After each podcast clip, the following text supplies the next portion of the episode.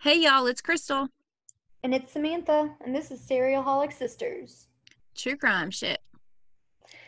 Hey, hey. So, I am going to start by apologizing, but my microphone is being a bitch. I'm just going to say it. It's being a bitch.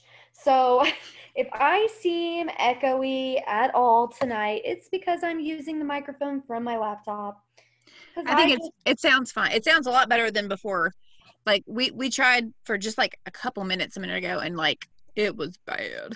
I always yeah, we always try to when we we we decided that recording from Zoom has been easier for us and when we log on, we always um chit chat for a second and it was just going in and out and kept hurting her ears. So I just decided to unplug. We'll go for it. And I appreciate my ear holes appreciate that. Your ear holes appreciate that. so we were kind of we were kind of talking about um our plans for October. Because pre October is almost over, y'all. It's almost almost over. it's almost actual October. Spook Yeah. spook. So when um so I've done this like every year, but this year I'm switching it up and Crystal's going to do this with me and we're going to try to Zoom meeting each other and watch basically spooky thriller slasher movies every day in October. Every single day. I do it every year, but this year Crystal's going to do it so we both racked our heads together and picked the best movies that we thought we wanted to watch this year. Like we we sat for like lot. hours. We sat for like hours and made like a list, a day by day list for all of October. we started this list actually we started this list over a month ago. We did, yeah. We've been working on it for a while. Um, and there's a ton of movies that we still didn't even fit on the list that we're just gonna have to save for next year. Yeah, we can't we can't. There's too many year. good movies. Yeah, because we're already doubling up on some weekends. So. We are, we are, and apparently our families are just gonna like miss us. Yeah, pretty much. They'll be fine. It is what it is. I mean, they can join us if they want, but I mean, I don't. they have to just like be quiet because I'm watching the movie. Yeah, you're gonna be yelling, Jemison. so Anyway. yeah. Anyways, there's there's as far as I know, we don't have any messed it up minute from last week. So whoop whoop. whoop whoop. No messed up minutes. Samantha didn't fuck shit up. Neither did I. As far as we know, somebody will probably email us and tell us otherwise. Our bad. Our bad, our bad. But yeah. Okay, so this week is my week. And- It's a pretty big case. You're gonna know exactly who it is when I'm I say excited. what I'm gonna Oh, say. Okay, okay, I'm excited. Um, because if you don't, then you clearly don't know your true crime shit. But oh that's okay. God, there's pressure. There's pressure. That's okay though. That's okay if you don't know your true crime shit because we're We- here to help you. We're gonna learn you a thing or two. We're gonna learn you. so Okay. I am doing mine over a six foot nine beast. I know who it is. I man. think. I think. I'm, You I'm like, I'm gonna say I know who it is and then be wrong. no, you know who it is. I mean, who, what what serial killers out there do you know that's six foot nine? The co-ed killer. Yes. Yes. I knew it. I passed the test. you passed the test. So This is a good one. I'm excited. I this and this is gonna sound so ridiculously morbid, but Oh God. this is my absolute favorite serial killer. That's not no, I don't morbid. mean- That's not I morbid. don't I mean, mean that. Yeah, I don't mean that in like the most just like. I mean that in the most intriguing. right. Like everybody's got every every true crime fan has like a, a favorite, like somebody that interests them the most. Like that's this not. guy, this guy is, he's something. Let's just say that. He definitely is something. I like this one, and I hope you tell like I hope you tell me new things. When you say things, I'm probably gonna be like, oh yes, also this. Yes, you will. It's he's a very well known one. So, if you guessed Edmund Kemper, I did. well, Edmund Emil Kemper the third, then you're correct. the third. the third. So Fancy. he um he lived a childhood like a lot of our stereotypical serial killers out there. It Okay, so so like a fucked up childhood. Got it. it was very fucked up. um, his parents were Clarnell and E. E. Kemper Jr. Like, what does the EE stand for, though? EE, I, I don't know. E. E. like you know, you everybody knows a EE in their lives. You know, E. E. Um, E. they they had a pretty rough marriage. Um, you know, argumentative, didn't get along. Kids were a big deal. So they ended up separating when Ed was nine. Okay, when he was Right. nine, Um, yeah, when he was nine years old. Um, that's sad. and then they waited, which is so awkward to me. It's really weird. Um, they waited four more years before they actually ended up divorcing, Oh, which is odd because you know uh, why drag it out that long? that's a long ass separation. That's a long ass separation. Like, I feel like Sounds if you know that you're not going to work out, you know, and you don't wait that long, usually. I mean, a year I understand, but four I don't. right. Like, I feel like sometimes people separate and they're like, oh, you know, we might like separate and try to work it out and see how it goes. But like, after a year, I'd be like, this is clearly not working. Like, Yeah. So it was like super upsetting for Ed because, you know, as most boys, when you're growing up, especially at that age, he's an adolescent. Whoa, So what'd you in say? this case, he like pined for his father. Oh, yeah. I mean, yeah, he definitely needed a male role model for sure. Absolutely. Absolutely. because if I if I remember right, I feel like he had like super major mommy issues. he had bad mommy issues and i'll tell you why like we'll get into that it's Yeah. it's, it's actually kind of you kind of feel bad for him um I But then you often do that with young child serial killers. yeah it's but this one was like really fucked up Yeah. so they moved to helena montana okay.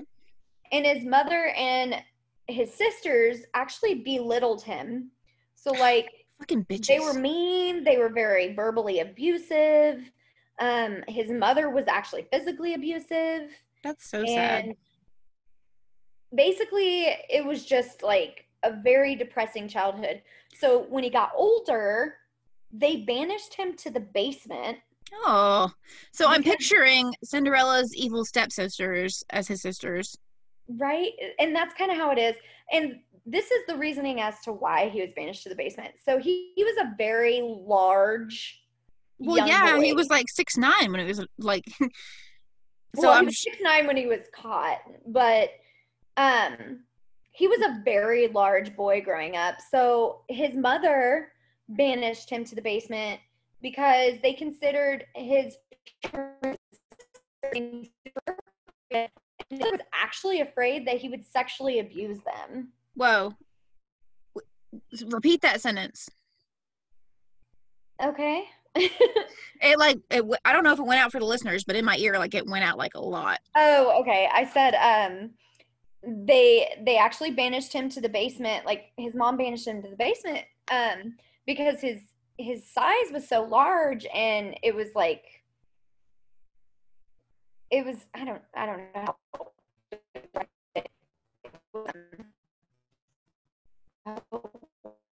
of where like overwhelmed kind of I don't know. Anyways, it, his size was pretty overwhelming, okay? So she banishes him to the basement because considering sharing a room with his sister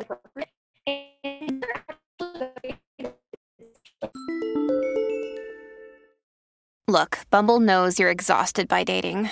All the must not take yourself too seriously and 6 1 since that matters. And what do I even say other than hey? Well, that's why they're introducing an all new Bumble with exciting features to make compatibility easier, starting the chat better, and dating safer. They've changed, so you don't have to. Download the new Bumble now.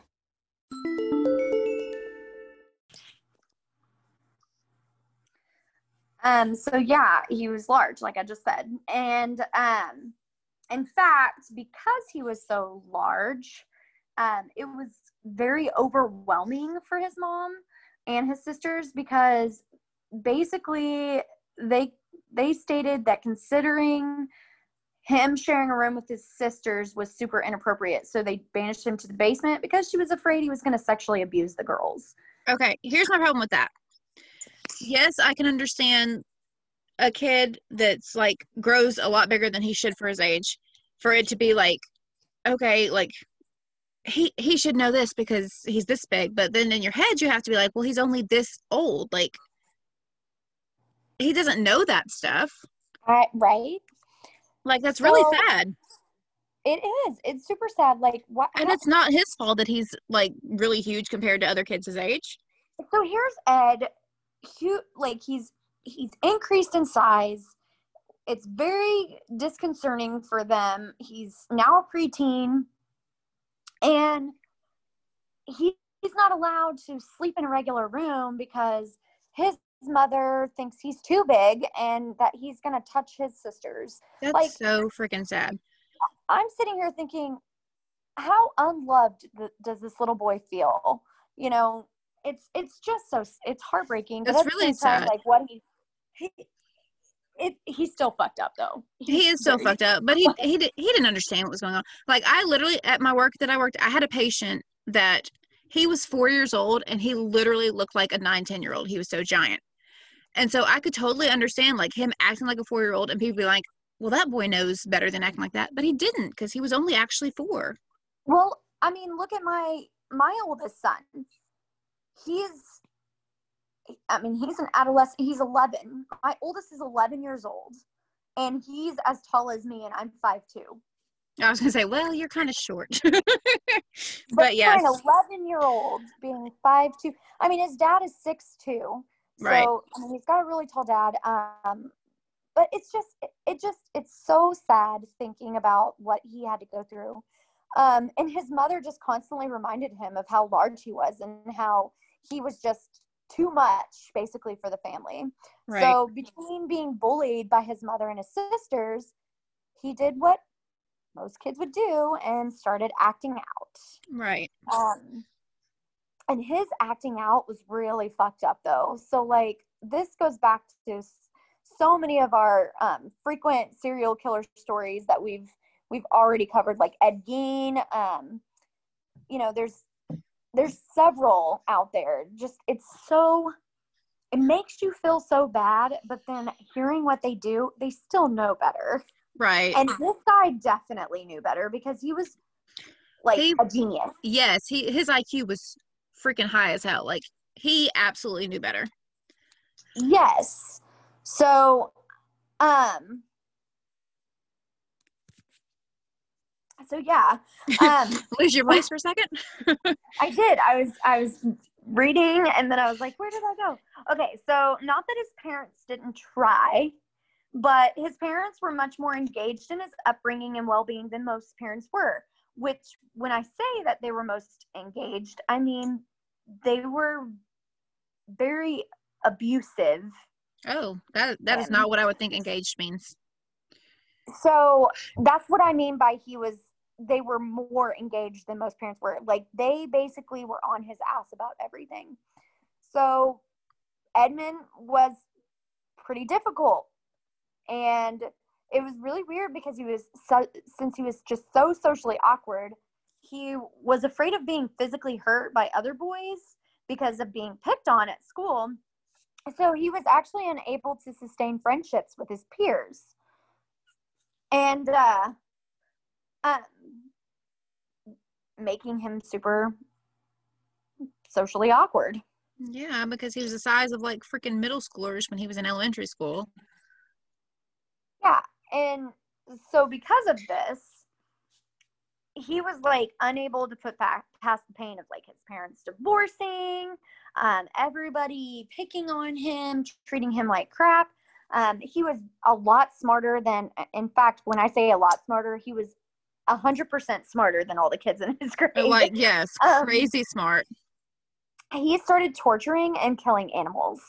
And then he started entertaining fantasies, which actually combined like sexual and violence all at a very early age. So, when doing this, it made it that much harder on him with his parents. Like, even divorced, his dad wasn't around anymore. His mom just made it unbearable for him. And the more trouble he got into outside of school and outside of the house, the more trouble he got into at home. Yeah. So his mom found him to be like pretty relentless and unmanageable. So she ended up finally sending him to Los Angeles, which was his own request, by the way, um, to live with his father and his stepmother. So when he went to his, his father's and stepmother's house, their reaction to him started to be the same as his mother's. It was it was sad. His strangeness was like super threatening to them. It was because he was just super smart. Like they didn't know how to treat him as a child because they were dumb. dumb No. yeah, Like he was smarter than them and they didn't know how to deal with that basically. he was a hundred percent smarter Yeah. than them. They were just like, Oh, you're just like a big giant freak. Basically. So they, yes. So basically, what happened was um, because of how threatening he seemed, he wasn't at the time, but he was very, he seemed to be threatening to them. They um, had to do something with him because they were frightened. They sent him away. I mean, eventually at the point, eventually after being told over and over that, oh, you're threatening, oh, you're like this big, scary, threatening thing. Well, yeah, eventually, eventually you would just be like, okay, well, this is what I need to be because that's what everybody says I am. Exactly. And it's to me in this in this particular case, which granted he knows better, he's very smart. Mm-hmm. But at the same time, they practically molded him to be the way he is. Exactly. Yes. Um, so his dad ended up sending him away to his uh, paternal grandparents' house, Maud and Edmund Kemper Sr. and Um, he he loved his grandpa. I remember that. he loved his grandpa. It was so this this is what's really fucked up and sad. Um, yeah.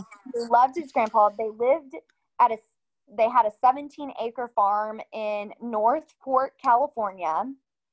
He was brought there during like Christmas holidays and stuff like that. So he really, really, really loved his like his grandparents' house. He loved going. Did you hear my daughter? Here, Harlow. Um, the boys are they're home from football practice, guys. So and she and she's excited about it. it's little, it's gonna be a little loud downstairs. I'm upstairs, so. it's all Um, anywho, so he was not, he wasn't pleased to be left at the farm with his grandparents when the holidays had li- ended. He enjoyed being there, but he didn't want to be there full time, and and I'll tell you why. I feel like I know why, but you tell me why. It's because his grandmother was just like his mother and just like his father. That's what I was gonna say. His his grandmother was just like his mom, particularly. they Like were horrible. She was horrible to him. So he started school there anyways, and he didn't make any progress there either. His um, the teachers there said that he was like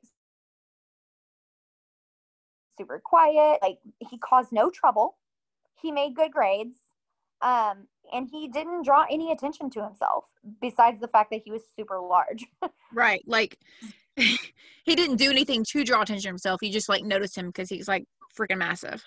Yes, but then when he would go home, his grandparents, like the situation there was super tense. Um, Like his was- grandma would like belittle him and like talk down to him and make him feel like shit, yeah, basically. He never. It wasn't like physically abusive with his grandmother, but it was Right. just. It was it was bearable, but it's not something that you want to come home to. It was like verbally and emotionally abusive.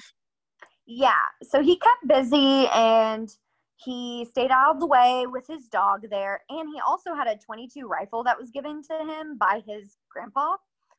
So he would shoot like rabbits and gophers and birds and stuff, but it wasn't like he was being super aggressive there. Right. He was just But using his But gun that his grandpa gave him to go like hunting small game. yeah, but then it started to get a little worse. So Oh no. evidently, um, he contained a lot of his aggression I, I can understand why he has aggression at this point. I'm just saying. Yeah he he ended up containing it but in the end like started overkilling animals animals. Like in this so I, in this situation, I absolutely believe the nurture versus nature. Like he was totally molded into what he becomes. I feel like. Yeah. So then after the school year, this is this is really fucked up too. So like after the school year, he returned to his mother and sister's house to spend the summer. But within 2 weeks, his mother couldn't deal with him and he was back at the farm. Couldn't deal with him. What was he doing that she couldn't deal with? I he just apparently was just too overwhelming for her. He was just walking around all massive and shit. She was like, no. Yeah. So upon his return, Maud, um, his grandmother, commented that he had regressed. Um, and he had seemed more, The the genius has regressed. yeah, right? Okay. Okay. and now that he wasn't in school, like, he was very much on the farm now. Right. So Edmund found that his grandma and his grand like his grandmother would be nagging and his grandfather was um uh, like he was a bore. So his violent fantasies started to return, but this time they starred Maud. That's not good. Yeah. So he imagined her in the outhouse as he shot it full of holes. Oh God. Um, and these are, I mean, these are words coming straight from him. He imagined Right, her in the outhouse. right. That's one thing about that's one thing about him. He has done a ton of he loves to talk. So he's done a ton of like interviews. He loves Which telling his story. to, yeah, and I was gonna get to that later. Like, there's a Yeah. lot to him, which Yeah. I will go more into detail. Um, but yes, he there's a lot of interviews out there with him. Honestly, you can you can publicly find a lot of interviews out there with him now. So Oh, I mean, if you ever if you ever get bored and de- decide that you want to uh, search for Ed Kemper interviews, you totally can. Also his voice is like his voice is.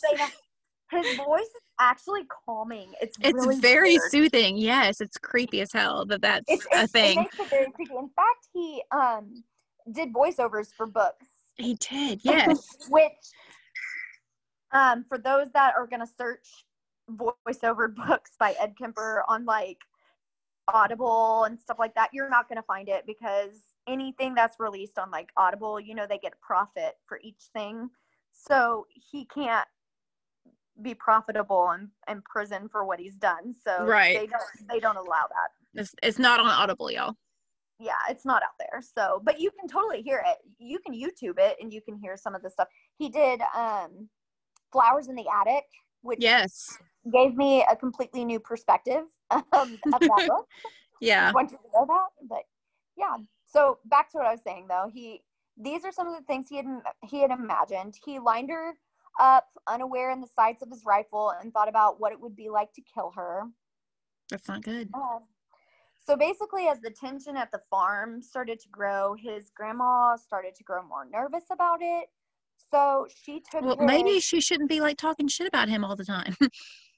Yeah, exactly. So she took um her son or her son, her husband's 45 caliber pistol with her on at least one outing, um, for fear that it would have fallen into Ed's hands. So it's she was trying it's just so some. crazy to me that okay they had to know that he was like super fucking smart like they had to know that he was actually smarter than them Oh, and it's- absolutely. it's crazy to me that they would like belittle him and talk so much shit to him and he's so giant and so much smarter and they would not think oh this is not a good idea like that's what gets me about all of it. Like Right. his entire family outcasted him and treated him like he was shit, but he was smarter than every single one of them. like even if he wasn't fucking giant he could have like just with his brains like Oh yeah.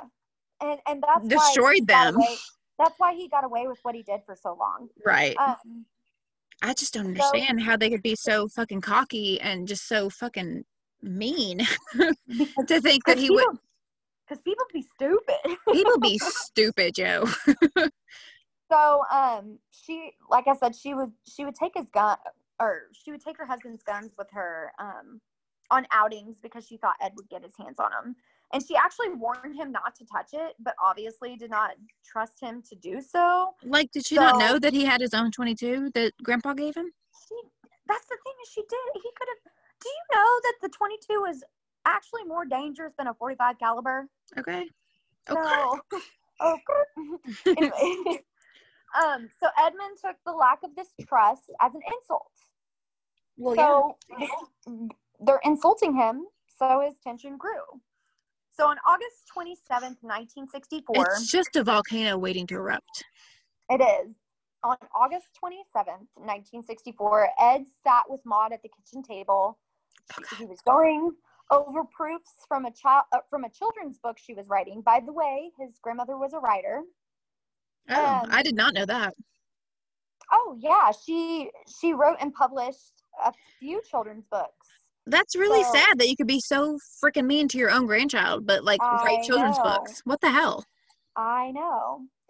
So looking up, she noticed that Ed had like a really odd stare Oh and a frightening look Look out, she had. Yeah, a frightening look that she had seen many times before. It really unnerved her. She told him to stop, and then after a moment, Ed picked up She his said- gun. She said, "Stop looking like that." literally.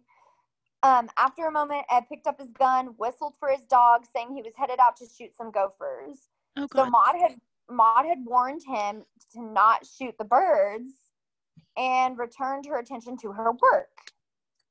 Well, Ed turned around upon exiting the house, watched her through the screen door, which is super creepy.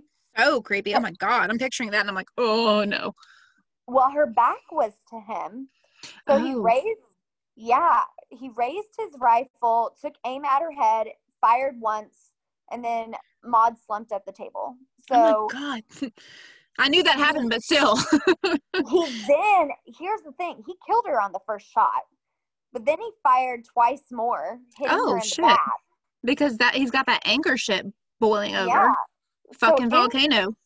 inside the house he wrapped her head in a towel Oh no. and dragged the body into the bedroom um and this is what's this is what gets me within a few minutes her husband kemper senior yes. had I don't like this part.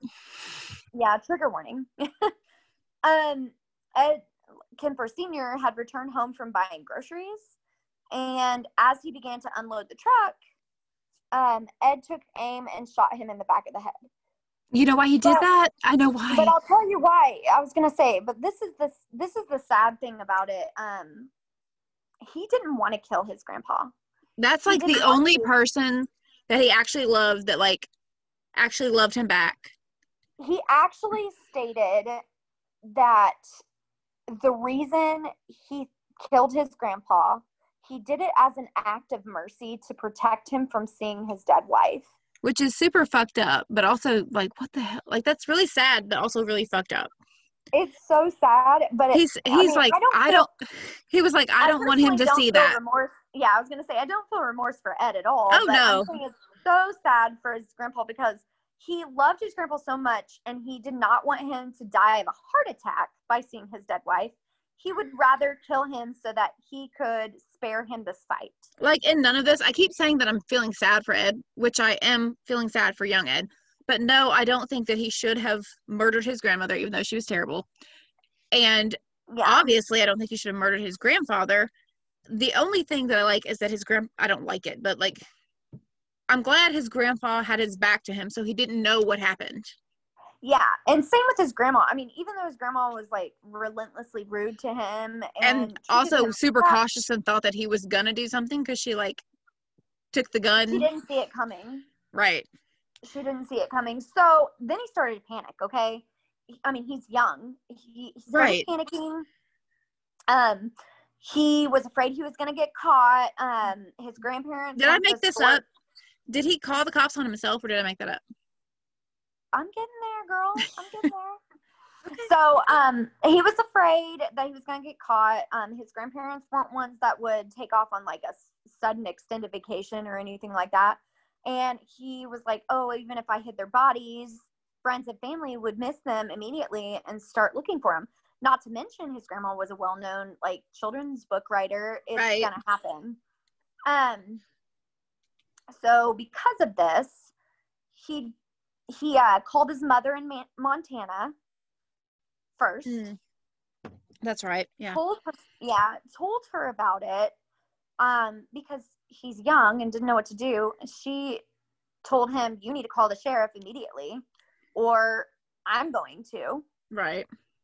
Um, so he was he called the sheriff, he was taken in for questioning. He ended up confessing to both the murders.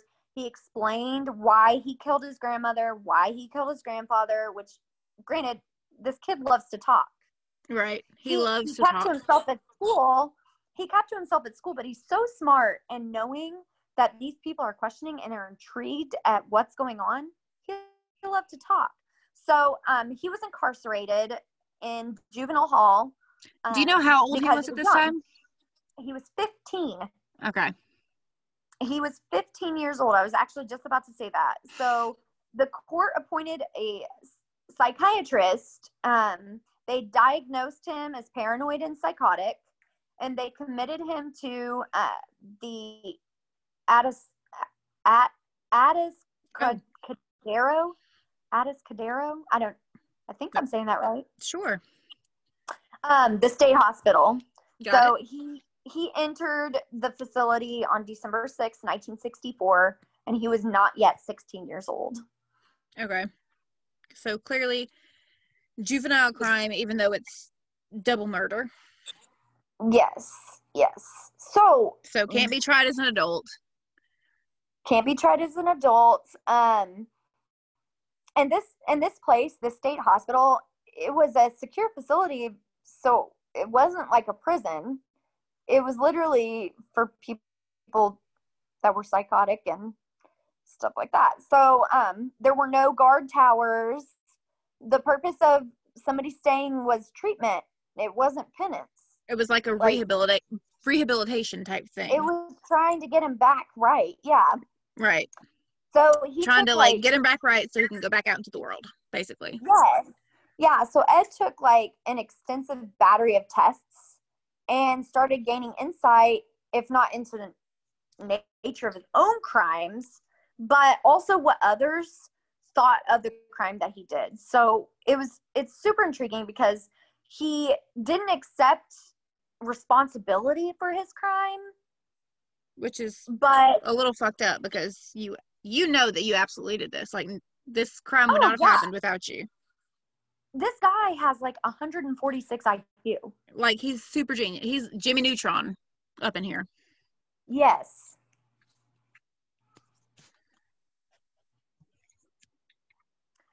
So yeah, it was basically he would state that his crime was like beyond his control. Um but he did start working hard at learning like the language and treatment and he learned how to appear recovered. So when I say that, when I say that, he worked in the psychology lab and helped administer tests for other people. So he's 15. he's 15 years old and he's reading the language of all these other people that uh, have done all these other crimes Right. and he's learning how to hide it. So they're literally teaching him how to be a serial killer. Basically, like his whole life, he's just been taught how to do this. Yeah so he um he took pride in doing a good job with these these tests and the doctors said it was a very good sign um and they they said that he was improving because of his how he appeared to do while he was in there. Um sociopaths which is what he was diagnosed as were usually reluctant and uncooperative but ed seemed like super eager to do his best at everything so they they were starting to unrule him as a sociopath They're like, So- he seems fine. It's cool. Like we know he's super smart. He's got this giant IQ. yes, Um, yes. he's murdered two people. It's it's probably fine. well meanwhile he started getting to know others at which by the way i figured out how to pronounce it it's Atascadero Oh, good job. That's not even close to what you said. i literally had to look it up because i was like that doesn't sound right so he got to know others um, at this state hospital which included like serial rapists who Oh. they would share stories of their crimes with him when they were in these um, interviews and and testings. Right. So the tales of their exploits made like a huge impression on him. That's terrible.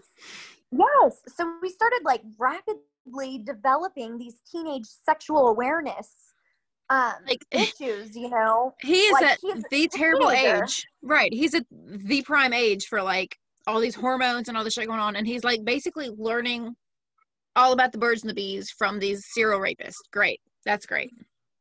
Yes. So he um he started to link with like the domination aspect of it and the violence aspect of it. And so then this kind of thinking seemed not perverse but it seemed normal for him right?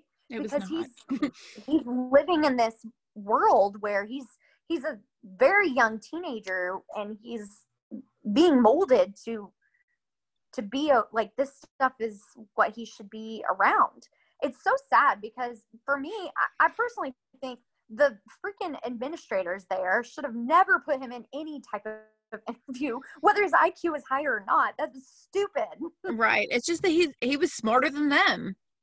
And he was he was also when he talks, he's very charming and he knows like how to basically talk his way into these situations.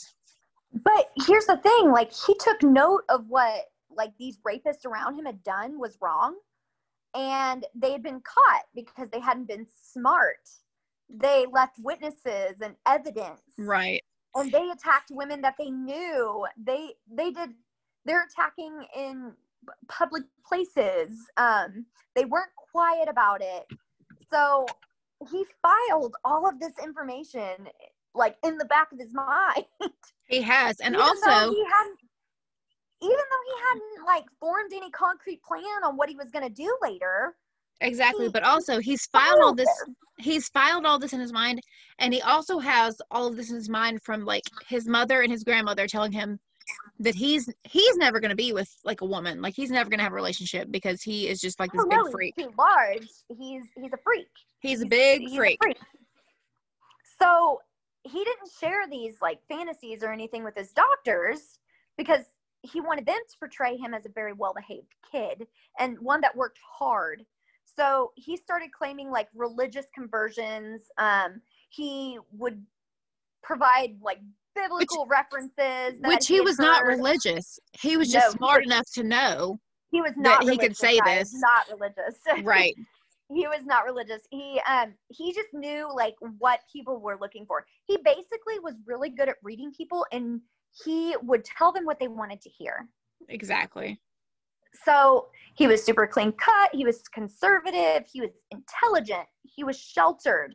Um he was all of these things to these these people that are running this hospital. So they released him in 1969 when he was how old?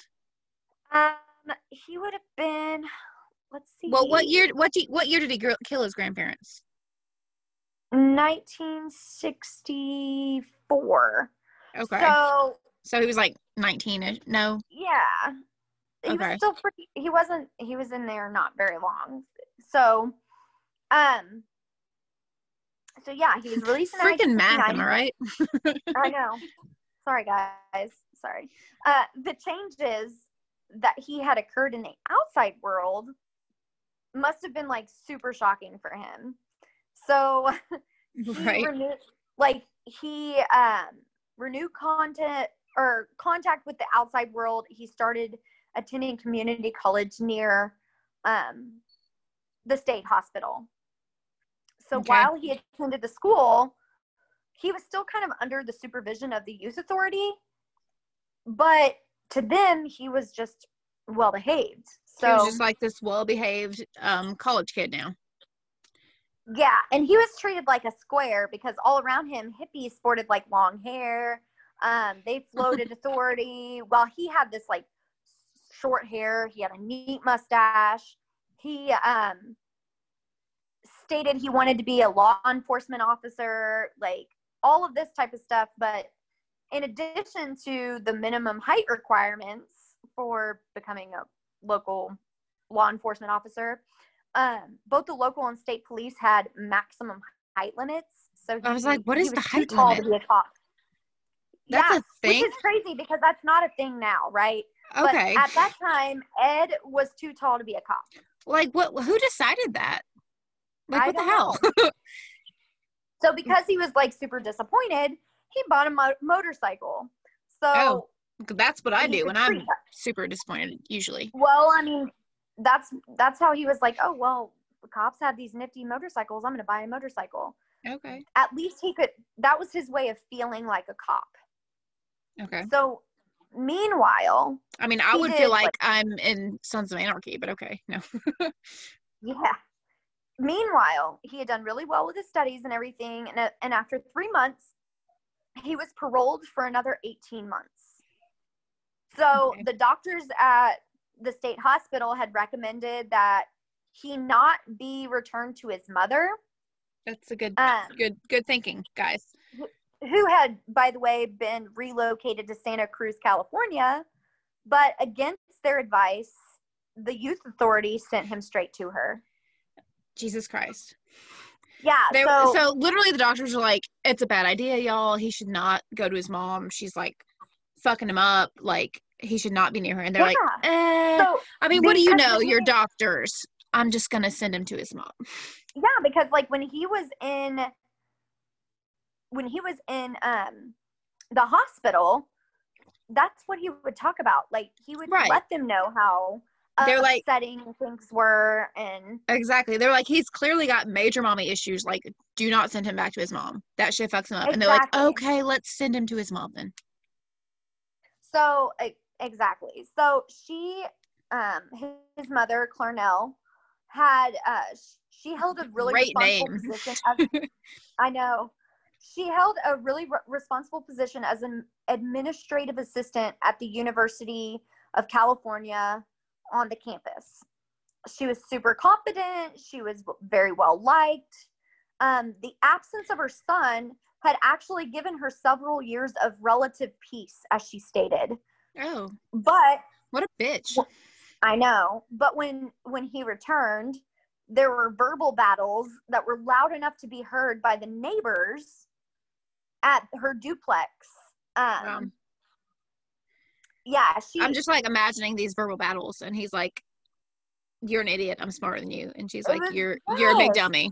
so like she would blame. She still blamed him. Um, he would later claim that she hounded him relentlessly over matters as trivial as whether he should get his teeth cleaned. Like there were little Oh. things. Okay. Yes, they were little things. So he sought refuge. He would seek refuge at uh, the jury room, which was a local bar that off-duty police officers and deputies used to go. That's Because he was actually a cool name for a bar like that. I know, right? Jury room. Because he was like super fascinated by the law enforcement, you know. Right. Like he wanted to be a cop, and that's where he would go hang out with He all was- the cops. He was, res- but he was respectful to them too, and they actually referred to him as Big Ed. I mean, that makes sense. he So- was big and he was Ed. he would take yeah so later on down the road he he took various positions as a laborer and then he finally secured one of the divisions of highways which enabled him to move out of his mother's home and into an apartment which he shared with a friend Okay. But And that should that should be the, that should be the end of the story, right? He moved out of his mom's house. it's not Like that He should be the end. He got a job. He moved out of his mom's house. Everything was great. The end. No, if only if only if only. Okay. Um, actually, what happened was when he moved out, his mother actually still continued to berate and belittle him. of course she did. Um, he ended up wrecking his motorcycle twice. oh God. the The Division of Highways gave him time off to recuperate from his broken left arm after the second accident, Okay. and then he he even and they were like, they were like, maybe sell your motorcycle because it's not working out for you. maybe stop riding your motorcycle. right. This is clearly Um, not working. he ended up actually getting an out of state settlement. So he bought a car that looked very much like an unmarked police vehicle. Of course it did. Yeah. So because it looked this way, he ended up equipping it with like a radio transmitter, a Oh, microphone, a large whip antenna. Um, and then he started picking up hitchhikers. So he took playing cops and robbers to a whole new level, by the way. He did. So And also, these- I know this was the time for hitchhikers, but like, don't hitchhike, y'all. yeah, come on, guys, don't It just- don't hitchhike because like, I know back then that was like super normal, and that's how you got around if you didn't have a car. But people are motherfucking crazy. people be crazy, y'all. Like, they gonna kill you if you get And in that car. nowadays, like it, it. This is this is what gets me.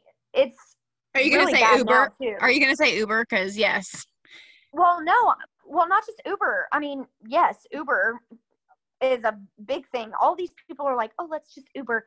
It's still super unsafe. Do you know how many um, people have been kidnapped from Uber Right? and sex trafficked? Yes. Like I, So I may be we're like, living in a world where you know sex trafficking has always been a thing. I'm just gonna put that out there. yeah, Um, it's always been a thing.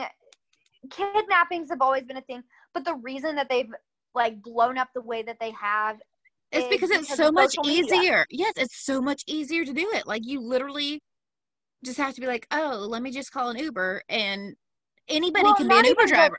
I'm saying but not even just that. right? Not even just that. You didn't hear about it back then because there wasn't social media. Oh, now yeah, you for have sure. these, these social media platforms that literally scare the crap out of everybody. Like it makes it really hard to go places. But then you have idiots that will call Ubers and not know who this random person is.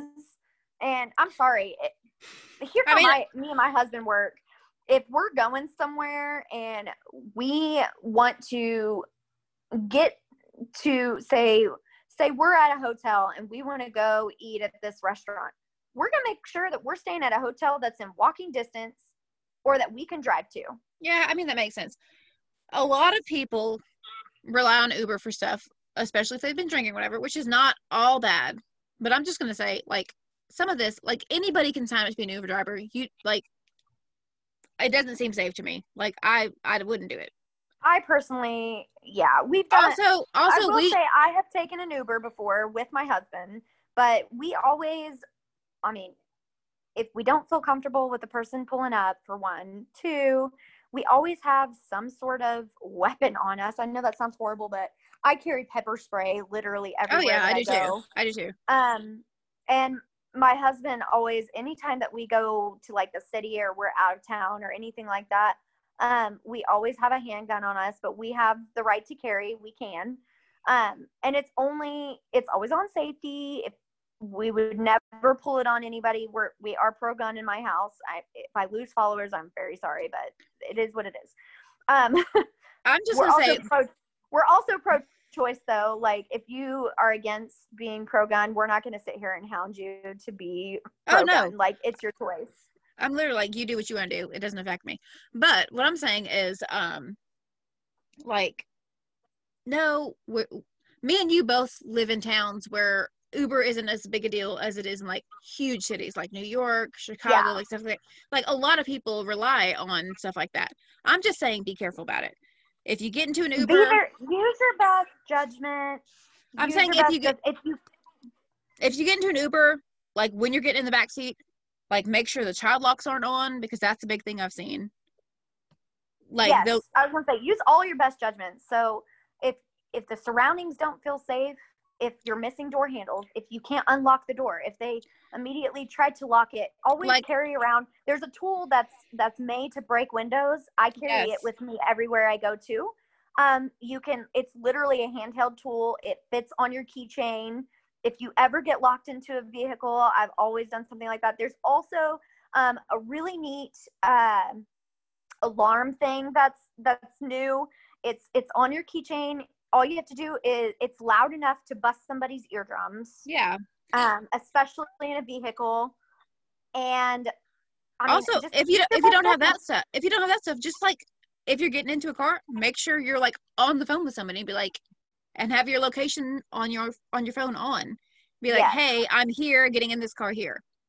yes, Like if you get into a car, like I'm getting into this silver Nissan, like chances are they're not going to be like, oh shit, Like they're not gonna be like, oh, let's kidnap this person, you know? The silver Nissan with the license plate. Right. like, hey, I'm on my way. I'm like at this street corner. I'm getting in this. Like, yeah. cover your sure. bases. Anywho, let's get back to our. That was a big freaking like I'm I'm sorry. I'm majorly. I'm I'm a paranoid. I'm a mother, so I'm a very paranoid mother. So anytime I go anywhere, I watch my surroundings. I'm Yeah. very aware of what's going on. Um, I'm like I'm everybody that everybody is gonna kidnap my kids always. So I'm like super alert. that's exactly me. Um, I'm always super like if I'm out with my husband and he decides, hey, I want a beer. That's awesome. He can have one, but I won't drink. Like Yeah. somebody has to be super aware. So like that's how paranoid I get. I mean the world's scary. It is. especially Anywho. when you're like so into like true crime and shit that you know all of this stuff. This then is it's why even then it's even scarier. this is why this is why we do what we do. okay. So Okay. Anywho, anywho, he um started picking up hitchhikers, right? So That's He where that came from. Don't hitchhike. Okay. don't hitchhike. But the hitchhikers were like small, pretty females. Um, he watched how they reacted to him, which was very nervous at first. You know, he was a large man. Right. So he learned how to make them like trust him. he was very charming. He would he delivered them very safe to their destinations. Um, he was super private. He indulged in his violent fantasies by doing this. He would imagine what he would do to his captive hitchhikers when he finally got all of the details taken care of and all the possibilities to be seen, you know. He mm-hmm. he started to outfit his car for like future plans. So the antenna came off. The passenger door was rigged to keep it from being opened from the inside. Plastic bags, knives, guns, blankets went into the trunk. oh. So Ed would pick up girl after girl, treating each of these as like an experiment. He was waiting for his moment. It took him a while. Actually, it actually took him more than a year of picking up girls Oh and letting them go before he finally did what he did. So, May 7th, 1972, Ed's moment finally came. Mary Ann Pesk, I want to say, and okay. and and a, Anita Luches. They were students at the Fresno State College. They were hitchhiking to Stanford University after a couple days in Berkeley, but they never reached their their final destination. Mm. The families of both filed missing persons report. It was super hard to get the police to pursue such a case um, because there were so many runaways uh, Right. around that Bay Area that they didn't know if they were really runaways or whether they really disappeared. Right. That but was another then- big thing. Like there was lots of hitchhikers and there was lots of runaways. A lot of girls disappeared at that time. Yeah. a lot of girls disappeared at that time um, and then they would be they would turn up sooner or later with a friend or a boyfriend or Right. whatever but even if the police had sprung into immediate action it wouldn't have done any good because ed had dispatched mary ann and anita soon after picking them up Dispose dis dispatch. oh disposed i don't know why i put said dispatched Sorry. I was like, He he's not a cop. good god he he had disposed yeah i was totally in the cop anyways They told him he couldn't do that. after after driving them around for a little bit he took his gun out from under the seat pulled off into a deserted area. He put anita in the trunk of his car and he turned his attention towards mary ann. He Ugh. handcuffed her laid her across the back seat face down put a plastic bag over her head and then he attempted to strangle her with the length of the the cloth that he had back there. So um she bit a hole in the bag the okay. cloth snapped the what was snapped? the cloth that he was trying to strangle her with snapped Okay. it wasn't strong enough to withhold that um he was super frustrated So he pulled his knife out and Oh. stabbed her repeatedly. Oh no. Okay. She she fought, she screamed, she did everything she could and eventually it wore her down and she passed away. So this is terrible, obviously, for her. Like, so terrible. Can you imagine being the friend in the trunk hearing all of this?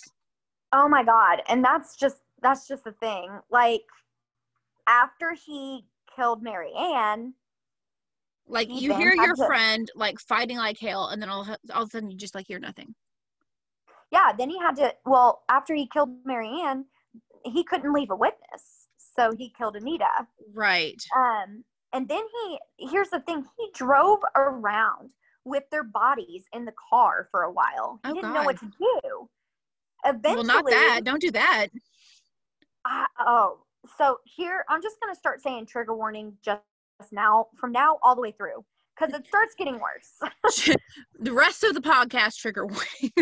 the rest of the podcast trigger warning. So if you cannot handle it, just trigger warning. Why are you So- here? No, no. because um he didn't know what to do with Mary Ann's body. Um, he brought her body into the- his apartment. He undressed her. That's oh god. Why would you? I don't know what to do. Let me just undress you. What? Oh, it's, it's I'm not done. Oh god. Okay. He undressed her and then he dissected her. Oh. And then he beheaded Anita's body. Okay. And so then he put Mary Ann's body, he put her in a plastic bag. Um, in fact, he put it her in the plastic bag that he tried to use to suffocate her. Okay. And he kept both of their heads for a while. just kept their heads. Just kept their heads. And then eventually he disposed of them in a ravine. But Mary Ann's was found and identified in August. So he killed them in May. Oh and god. Mary Ann's head was identified in August. But Anita's head nor her body was ever found. Oh jeez. But nobody suspected him because he was super polite. Like Right. nobody suspected him. So he started prowling some more. He was just like this guy driving around and just like, oh, you need a ride? Come on. That's exactly what he's doing. It's so sad too because like these these guys didn't like nobody nobody suspected him. They he was Big Ed. Because he was so freaking smart that He was stupid smart. stupid smart and he's like, Well, obviously nobody's gonna suspect me because this is how I am. Like everybody's like, Oh no, he's just like this like charming, quiet guy that Yes. yeah. So on the evening of September 14th, 1972, he picked up a coup. Oh. I know that's a really crazy name. She was a 15 year old dancer and Spell she it. was Korean. A I K O, A I K. and her last name is? K O O. Aiko Koo. Okay. That might be right. Aiko Koo. So she's 15 years old. She was Korean. She was a dancer. She was actually on her way to a dance class. Oh. She had she had been waiting for the bus, but she got tired of waiting because it wasn't coming quick enough. So she decided to hitchhike. no. But Wait for the bus. Aiko had caught onto his plan. I know, I know. She caught onto his plan um, when she was in the car with him when Ed k- picked her up and and quickly panicked because she couldn't get out of the car. He Mm. convinced her that he was planning to use the gun to kill himself. And that she Oh. didn't yeah. So like he picked her up. She was like, "What the fuck? I can't get out, and there's a gun." And he's like, "Oh no, it's cool. I'm just gonna kill myself." Yes, that's exactly what he did. Oh my And- god. and that he he told her that if she did not try to signal police or a passerby um she wouldn't be harmed like she needed to try to do it so he drove into the mountains turned off the main road parking out of sight he taped her mouth and tried to suffocate her by putting his thumb and index finger in her nostrils Oh no. so she fought, but ended up losing consciousness, only to awaken just a few minutes later. So Ed started to suffocate her again, but this time he continued until she stopped breathing completely. Uh, that's not oh, okay. hmm He removed her from the car, laid her on the ground, raped her, Mm-mm. and then with her own scarf, he strangled her. And when he was absolutely sure that she was dead, he put her body into the trunk and drove away from the scene. What the hell? So he See- stopped. This is where like okay. Before I'm like, oh, I feel so bad for him. Like all this stuff, like melted him into this. It doesn't matter. Like you don't do that shit, and you're smart enough, you know. Mm hmm But that's not even it. That's like not even the, the craziest thing. Like after he did that, he stopped at a local bar and had a couple beers. At the at the jury then- room. Yeah, and well, I don't think it was that one, but then he ended up going to his mother's house. Okay. So then from time to time, he would open the trunk, gaze at his conquest, Oh God. Conquest. night- yes. Then late that night, he brought her body into his apartment, placed it on his bed. He dissected her Mm-mm. just as he did Mary Ann. Um, and then he disposed of her head and hands in a different location than the rest of her body. So very little of her actually ever turned up, and her so disappearance. Yeah, I know. And her, but this is even sadder. Her disappearance Oh. was not even thought to be related to Mary Ann and Anita's. Right. So they didn't. They didn't even think it was the same person. That's sad, but makes sense. Like it's it's kind of like a different MO. Like before it was like two girls that were together, clearly. Yeah. Yeah, it is a different MO. It was two girls that were together, um, one of which was never even found. Like they just never found the other one. Like they never found Anita. But two So girls sad. together. And also kind of fucking annoying because as much as he talks, you would think he'd fucking like tell somebody her Oh, body's here. hmm So four months passed, and then other victims of other killers were found in the Bay Area, About their and then the victim. public, Wait, what? other victims of other killers. okay. like not not Not They him. were, they were found in the Bay Area. okay. and the There's just all the serial get- killers there. Got it. Yeah, apparently. all of them. They're just everywhere. just killing everybody in that area. Got it. They everywhere. They be everywhere. Look but, out. um, then the public started getting concerned. Well, Ed was under no suspicion for any of the killings, you know. Right. Because it was just Big Ed, just charming, friendly Big Ed. Yeah, except this to me is like really fucked up too. So like on January 8th, 1973, he bought a 22 caliber pistol. Even though he was technically forbidden to even own a firearm because of his prior crime. Like you murdered two people. You can't just go buy a gun. He literally had no trouble purchasing this in spite of his record. Oh, good. That's but great. That's reassuring.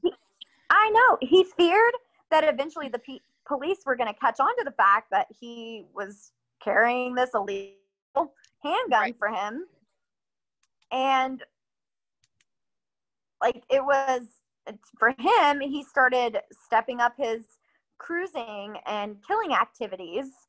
So Okay. it was, it was just it because he was scared, he decided it's time for me to cruise and go find some more girls. He was like, I need to kill a lot more people before they catch me, basically. Yeah. Wow. So, so then he ends up picking up Cindy, um, his this next girl. He Okay. drove into the hills near Watsonville. He forced her into the trunk. He shot her with his new gun, Ugh. and the bullet lodged into her skull. Oh, So God. Ed and Ed had just recently moved back into his mother's His um, mother's house. yeah. And That's that's good for everyone involved. So get this. He brought the body to the duplex and literally brought the body into his room there when his mother had left for work the next morning. So he ended up having sex with Cindy's corpse. Oh, okay. He di- he dissected her in the bathtub. Like this this is not freaking biology. We're not stop dissecting people. What the hell?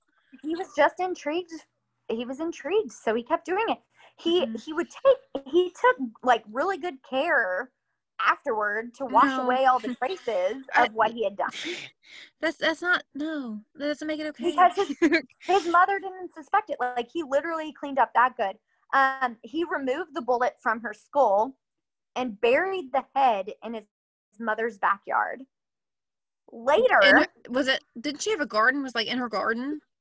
Yeah. So later he threw the body parts, which he put into black plastic bags or whatever, he threw Mhm. them off of a cliff. But this time, the body was discovered within 24 hours. Oh hell. Yeah. So Ed took notice. He wasn't really worried about it. He had been super careful with all of his evidence. Right. And He was like, a month, okay. he was He was like, okay, so they got a body. Whatever. Like it's not gonna come Yeah. back to me. that's basically exactly how he was. He was like, "It's fine. They haven't caught me yet."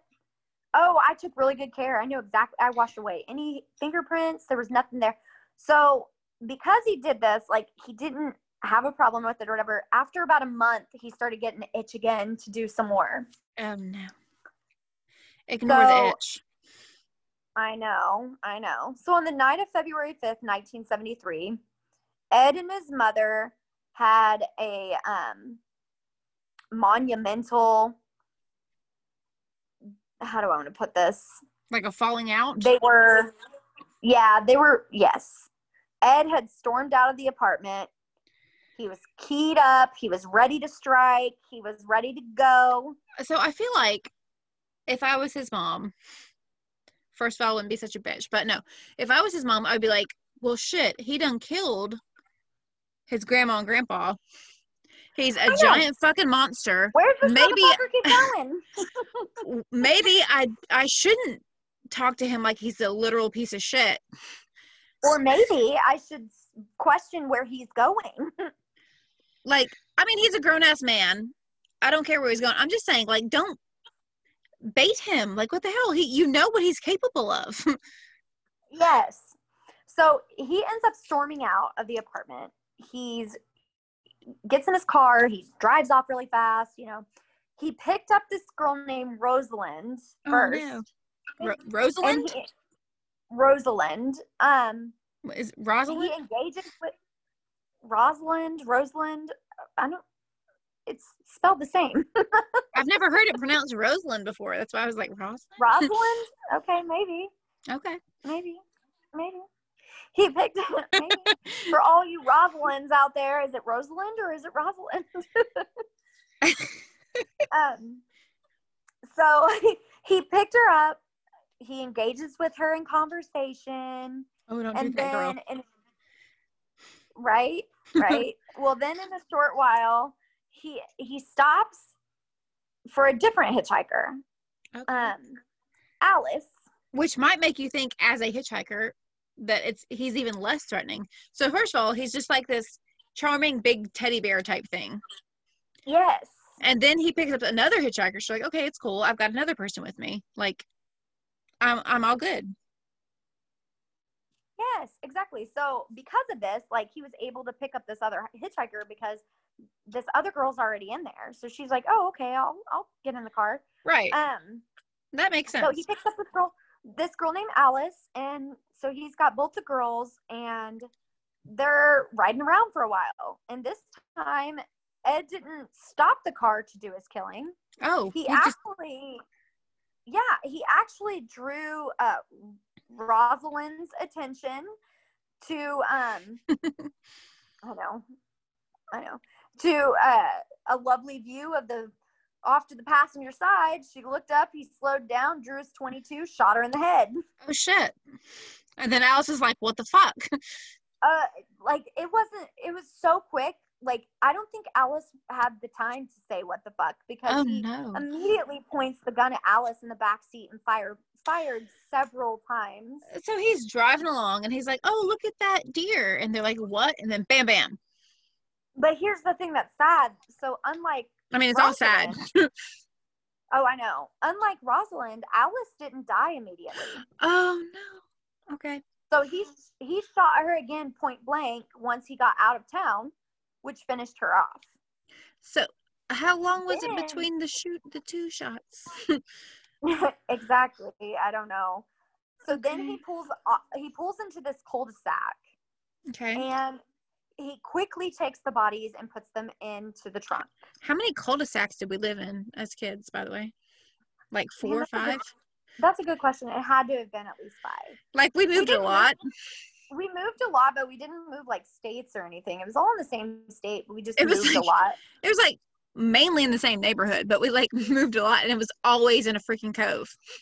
And it was yeah, and it was always that way because I don't even remember all the reasons that we moved. There Like One who time- knows? I We were kids. We didn't know. we did move we did move states because we lived in Tennessee at one time. Yeah. Um, you were a baby. You don't remember that. I was a baby. I was yeah, I was a baby baby. I remember in that. We lived in an alley behind a bar. It was bad. Yeah, so of course my mom like, Like, our mom and dad I remember like- drunks showing up in our front yard. Yeah, I, I I actually remember one time a drunk came into our house and the cops chased them through the house. Yeah, I don't know any of that. I was too Yeah. little. Yeah, you were too little. I remember that stuff. So yeah, that was fun. Yeah, we had a lovely times. childhood. Fun times. We're, we say all this, but our parents were very loving parents. Oh hell yeah, yeah. No, they were awesome. They they actually the the minute we had any situation like that, they moved us into a different Right. house. Yeah, yeah. Hence for why, sure. hence why we moved. So, We just moved to the wrong neighborhoods like all the time. but we didn't know they were bad neighborhoods until right. Sure. Until something happened No. and then we moved again. It was fine. it was fun. It was fine.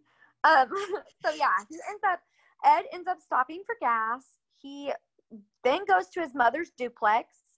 He quickly leaves again, claiming that he needed cigarettes.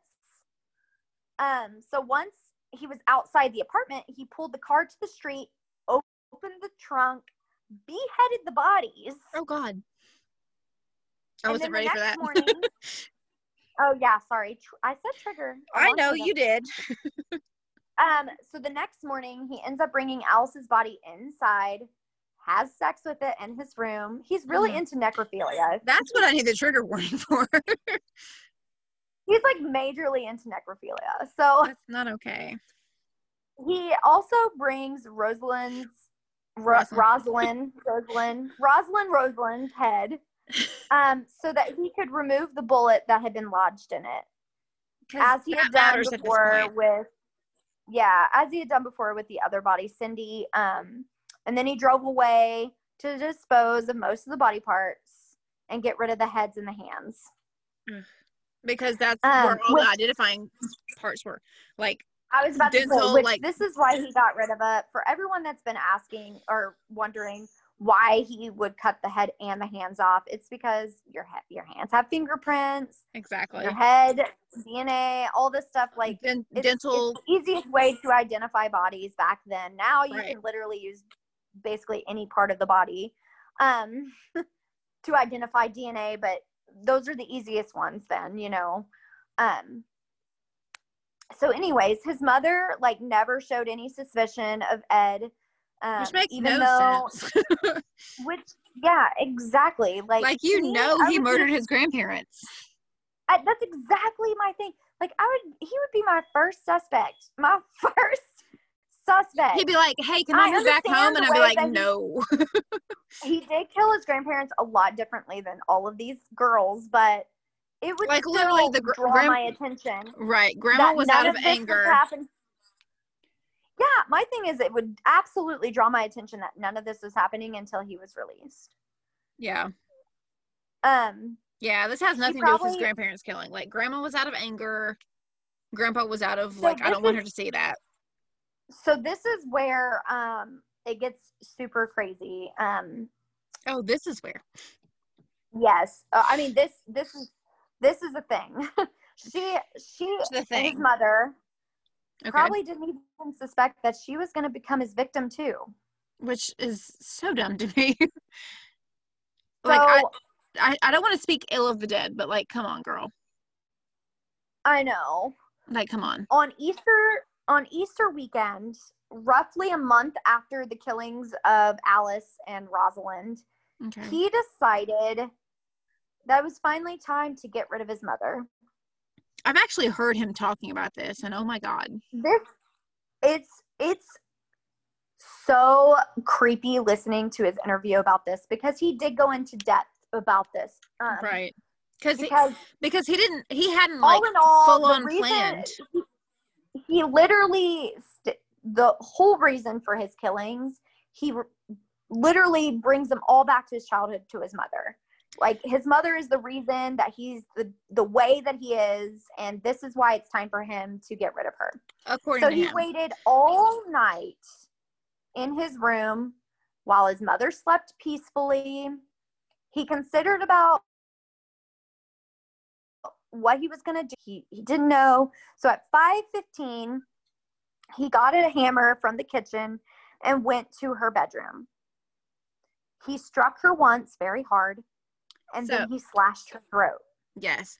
Now I will say hmm that before that before this happened he had gone into her room that night before she went to bed and she even stated well i suppose that you want to stay up and talk for a while That's what I was gonna say. Yes. So I know that he like went back and forth on like, oh, am I gonna do it? Like she's been pissing me off forever. I, I want to do it, but also it's my mom. And then he went in the room and she was like, well, I suppose you want to sit up and talk now. And he was like, no, bitch. Yeah. Like that's it.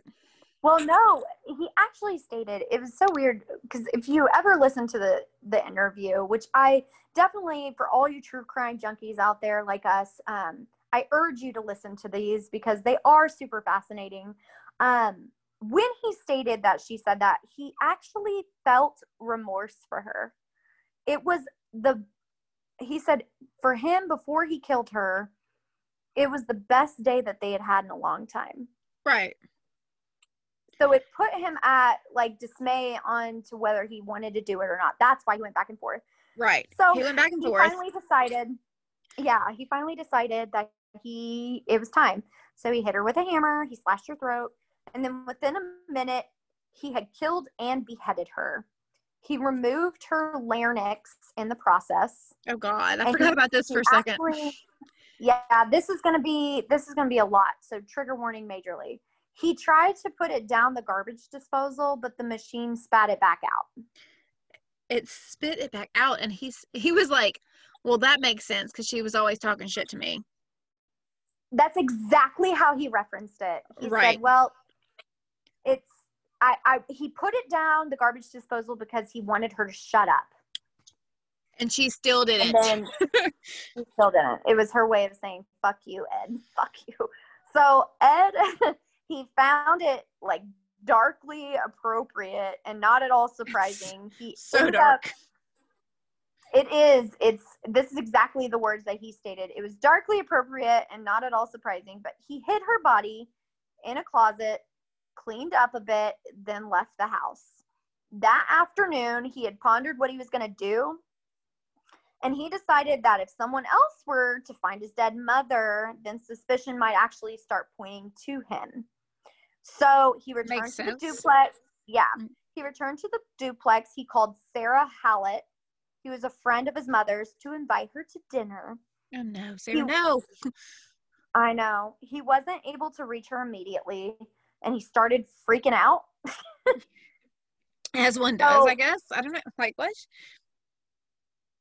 yeah at and uh, at around five he made an invitation saying like the dinner was a surprise for his mother so sarah ends up coming over and he strangles her first he like manually strangles her and then finally it wasn't doing the trick so he um like grabbed the scarf that he had from Aiko Okay. is that how you say her name? Aiko? Isn't that what we said? I think so. Aiko. Um, he had found the scarf that he had from her He just had that laying around. Job. Yeah. So he then removed Sarah's clothes, put her on the bed.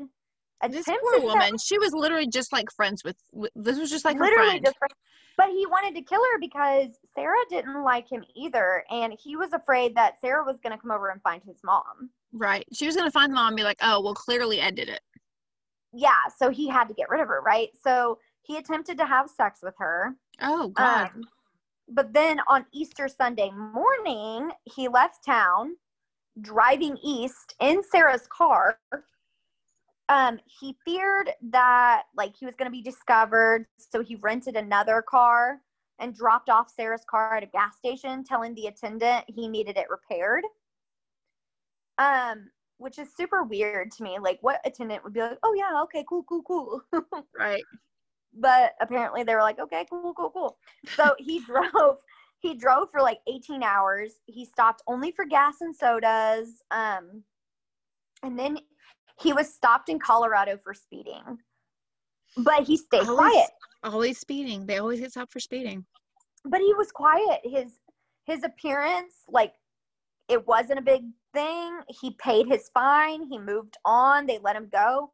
But then finally, he was super exhausted and he stopped in Pueblo, Colorado.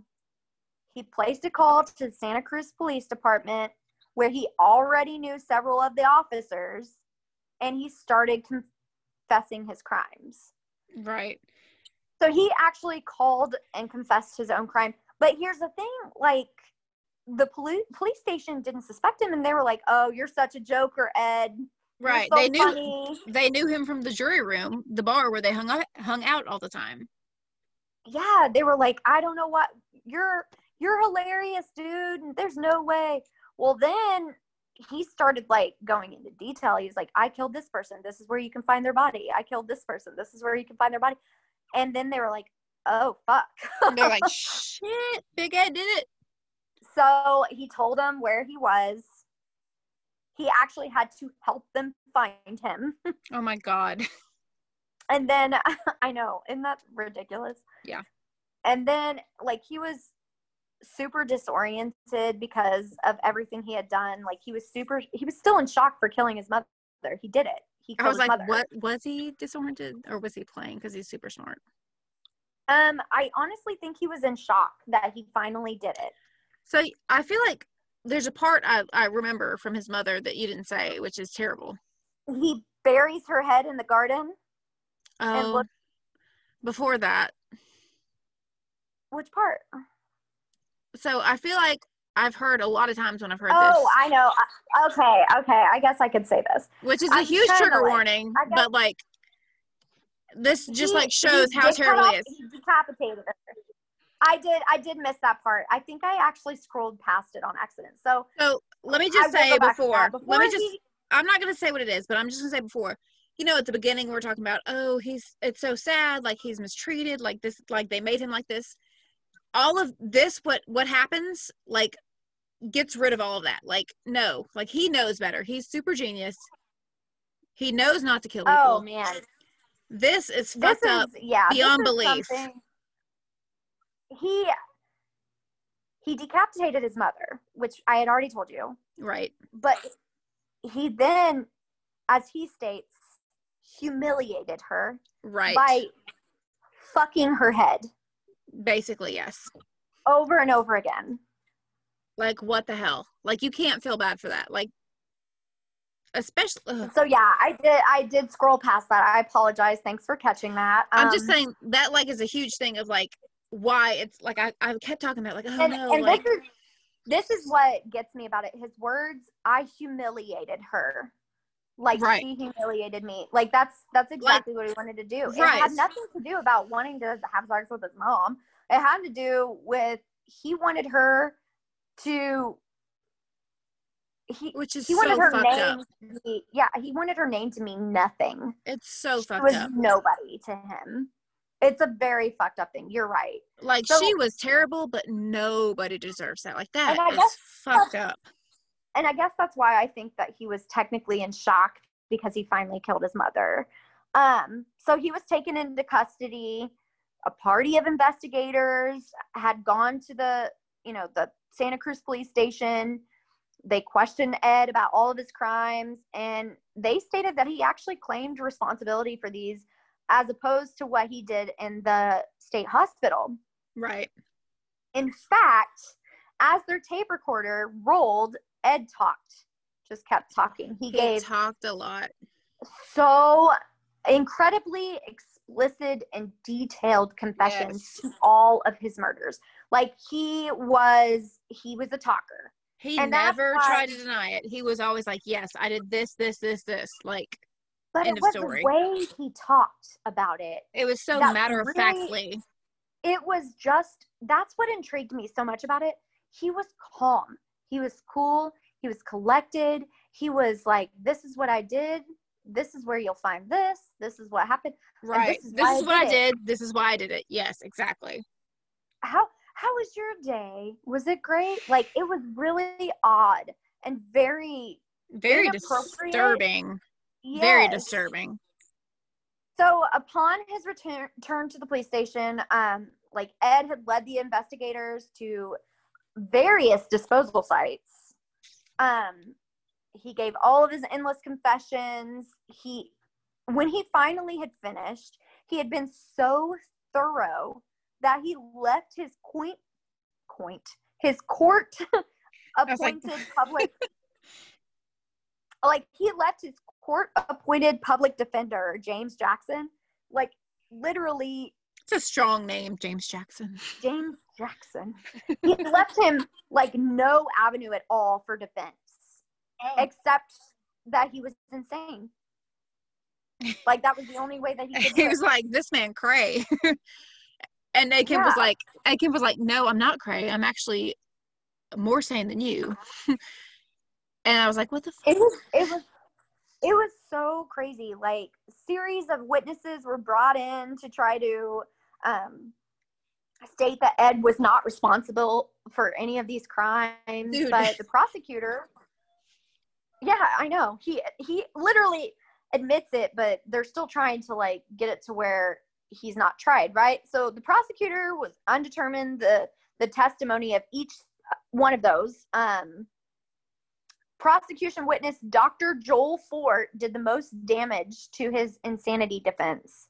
He had spent quite a bit of time reviewing his case. He went over all the way back to like all of the diagnoses after the killing of his grandparents Mhm. and even during the yeah and even during the time in the state hospital um he had interviewed ed uh previously all of these previously unknown information about his sexual practices with the bodies and even cannibalism like all of it.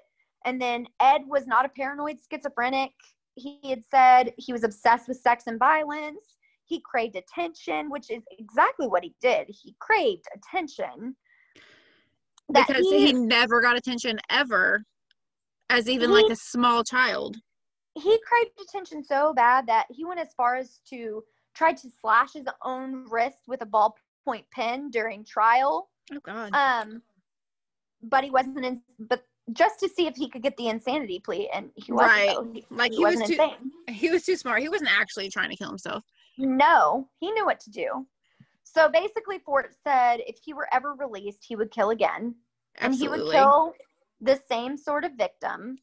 And during the three weeks of the trial, no witness, not even Ed's sister or the doctors from the state hospital, were able to convince the jury that Ed was insane. They deliberated. They deliberated for only five hours. They Deliber- found him guilty. Of, yeah, I can't say that word. Don't- Deliberated? Deliberated. Um, deliber deliberated. You got it. Shut your, sh- just shut your face. You, you got it. I'm saying you got it. Deliberated. They did it for only five hours. they found him guilty of first degree murder on all eight counts. Yeah. Um, and then after a sh- short observation at uh, Vacaville Medical Facility, he was sentenced to the maximum security prison at Folsom for the rest of his life. Okay. So he remains behind bars. He's Yep. since been put away. Since he's been put away in 1973, countless other serial killers have um, captured like other people's attention too. You know, he's not the only one. Which brings me to this book. Again, I'm going to say this. If you have not read Mindhunter, go read Mindhunter. It is an amazing book. If you haven't watched the series, watch the series. It's on Netflix. There's so much more in the book though. I mean, I'm just telling you, it's it's an amazing book. Um Can I just say also, like watch um, Very Scary People. They have a two-part series on Ed Kemper. Super fascinating. oh yeah, that's right. They do, yeah. Like But I watched. I watched it not long ago, a couple weeks ago actually. It was super interesting. I actually have I actually have two other interesting things about him. Um, he was actually once quoted in an interview.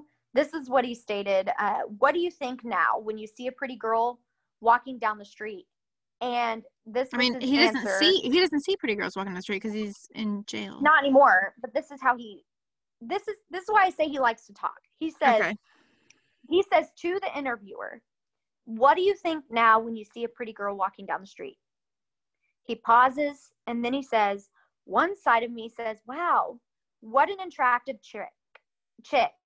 I'd like to talk to her, date her. The other side of me says, I wonder how her head would look on a stick. Oh no, that's not okay. That Oh. is not okay. It's- That's what you know. That's what every girl dreams. You know, I need to find me a guy who wants to know what my head looks like on a stick.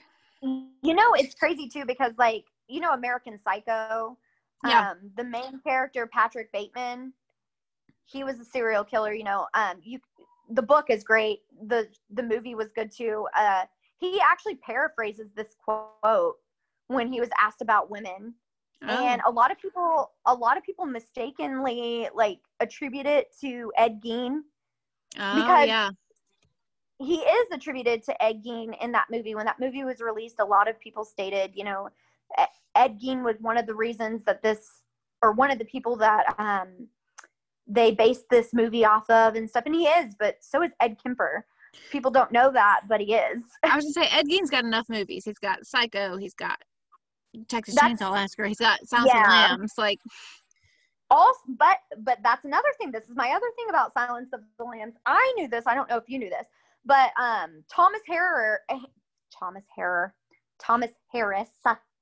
That's not the same. um he's the author of silence of the lambs he based the character of buffalo bill in his book um to partly be upon kemper so in the book buffalo bill was a serial killer who like kemper had begun his career by impulsively killing his grandparents as a teenager Oh, I did not know that.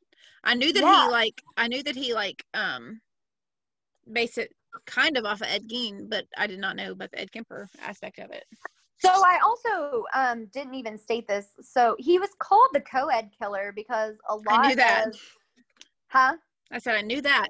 I did know Yeah. that a lot of you know co- well, I was gonna say why he was called the co-ed killer. So he Okay. was called the co-ed killer because he had he went to as as you heard me state in this podcast that he was going to college, you know, and his mom worked at a college campus.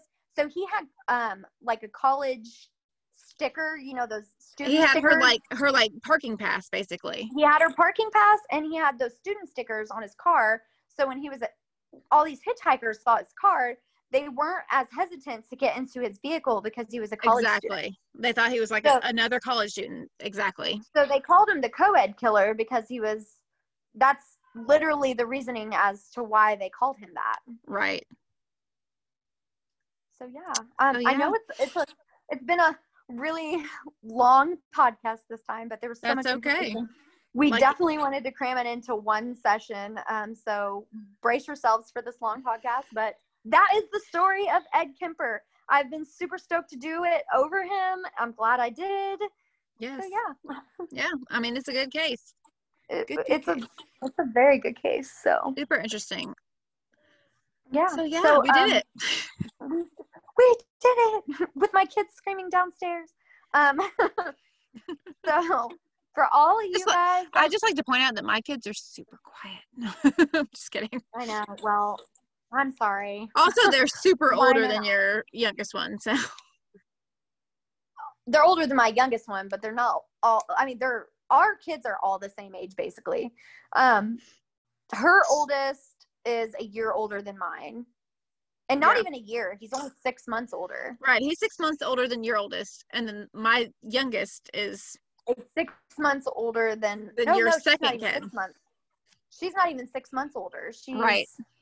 just a few months older. five. Well, five. She's five months older. But then you've got She's five older. then you got the But baby. then I've got, I've got a baby. She's not And- a baby. She's a toddler. I I ain't got no baby. Yeah, I, I had another one. but um, We didn't plan that, y'all. Anywho, anywho, anywho, if you want to listen to more of our amazing podcasts, um, you can follow us on Instagram at Serialholic Sisters underscore podcast uh, to check out all the deets and our Facebook page. We do have Facebook page, Serialholic Sisters True Crime Shit True crime shit. and um, we're constantly taking requests. We have some um, already piled up. We love the emails that keep flowing through. We, We do. I'm- it. I'm actually doing mine next week on so we got a request on one that I was already planning on doing. I'm And super stoked for this. I I will say I know this one because Well, we both got to see it. Yes, so she knows the request. I don't think you know the case though, do you? No, I don't know the case, but I know what the request is. Right, So I she know knows the request, doing it but she over, d- but she doesn't I'm know the case. to listen. Yes, so I'm excited to tell this because this is a really, really good case. I'm I'm very excited. I was planning on doing it already, and then we got a request, and I was like, "Yes, I'm doing it." So she knows who it is, but she does not know the story at all. I know. I started to look it up because I told Um, you not to look it up. No, I know. I'm saying I started to look it up when we got our email request on it. Um, and I was like, oh, okay. Uh, let me see if I want to do that. And Crystal's like, no, I'm was like- already doing that. I was like, "No, I'm doing it." Called it, and she's like, "Oh shit, okay." And I was like, "Do not look it up." So you better not have looked it up because I have not looked it up. it's going to be a good one for you to react to if you don't know it. I, I have not looked it up. I'm excited to react to it. Don't worry. Don't worry. But anywho, Okay. that is that is the case of Edmund Kemper. So That's it. yeah, follow us. Follow us. subscribe. all We that fun stuff. We want to keep doing these, so subscribe. Get all your friends to subscribe. Do it. Okay. Okay, let's end it. We still don't know how to end it. We're like so awkward. We'll always do this way. Sorry. sorry, not sorry. Okay, bye. Bye.